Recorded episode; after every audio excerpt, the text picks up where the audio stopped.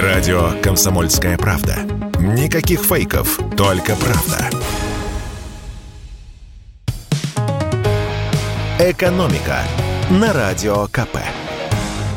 Здравствуйте, дорогие радиослушатели! В эфире наш ежедневный обзор самых важных и позитивных экономических новостей. Да, пожалуй, впервые с 24 февраля у меня сегодня только позитивные новости из жизни нашей экономики. И начать стоит, конечно, с индексации пенсий. В России повысится пенсии. Давайте разберемся, у кого и как они вырастут. Итак, с 1 июня пенсии в России будут проиндексированы на 10%. Это коснется пенсий неработающих пенсионеров, а также получателей различных социальных пособий.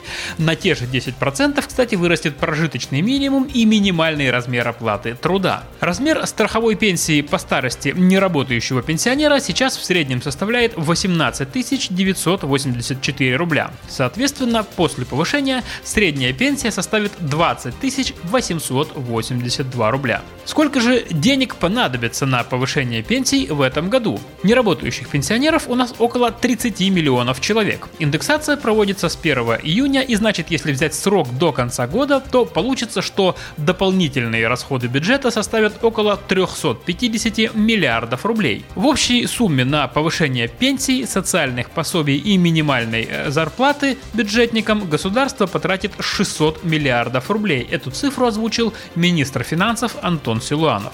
Хватит ли денег в бюджете на все это? Конечно, хватит. По итогам первого квартала бюджет в России профицитный. За счет дорогих нефти и газа доходы превышают расходы на 1 триллион 400 миллиардов рублей. Что же касается прожиточного минимума, напомню, его тоже увеличат на 10%, то он в среднем по стране после индексации составит 13 919 рублей. По уровню прожиточного минимума у нас рассчитываются пенсии по инвалидности и пособия по безработице, так что эти эти выплаты тоже вырастут. А минимальный размер оплаты труда после повышения с 1 июня составит 15 279 рублей в месяц в среднем по стране. Это повлияет в первую очередь на зарплаты бюджетников, чьи оклады привязаны к минималке. А помните, я обещал вам еще одну хорошую новость. Сейчас расскажу. В России впервые с прошлого лета снизились цены. 25 мая Росстат огласил результаты наблюдения за ценами за неделю с 14 по 20 число и выяснилось, что эти 7 дней индекс потребительских цен составил 99,98%. В переводе на русский язык цены снизились на 0,2%. Да, не сильно, но хотя бы так.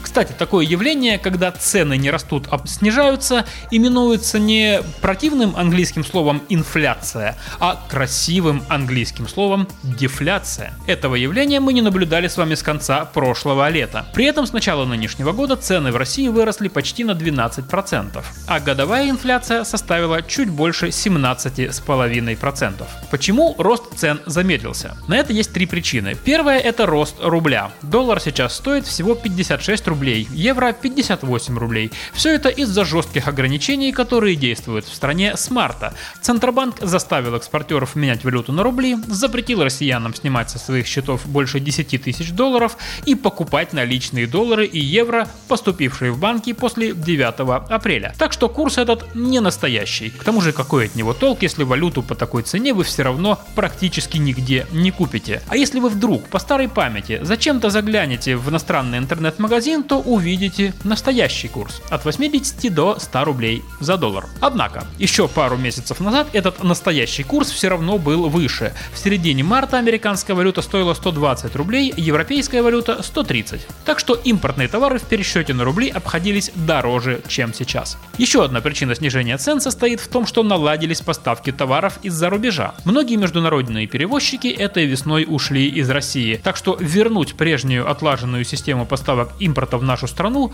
не удастся, мягко говоря, еще очень долго. Но в марте, сразу после начала украинских событий, было еще хуже. Тогда поставки почти всех товаров вообще встали. А когда на рынке становится меньше какого-то товара, то цена на него растет.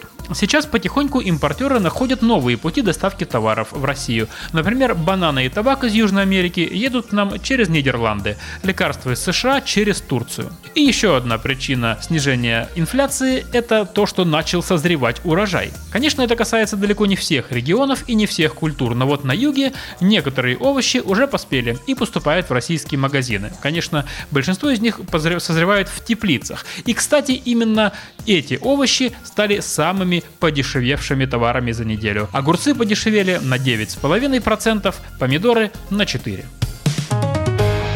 Экономика на радио КП.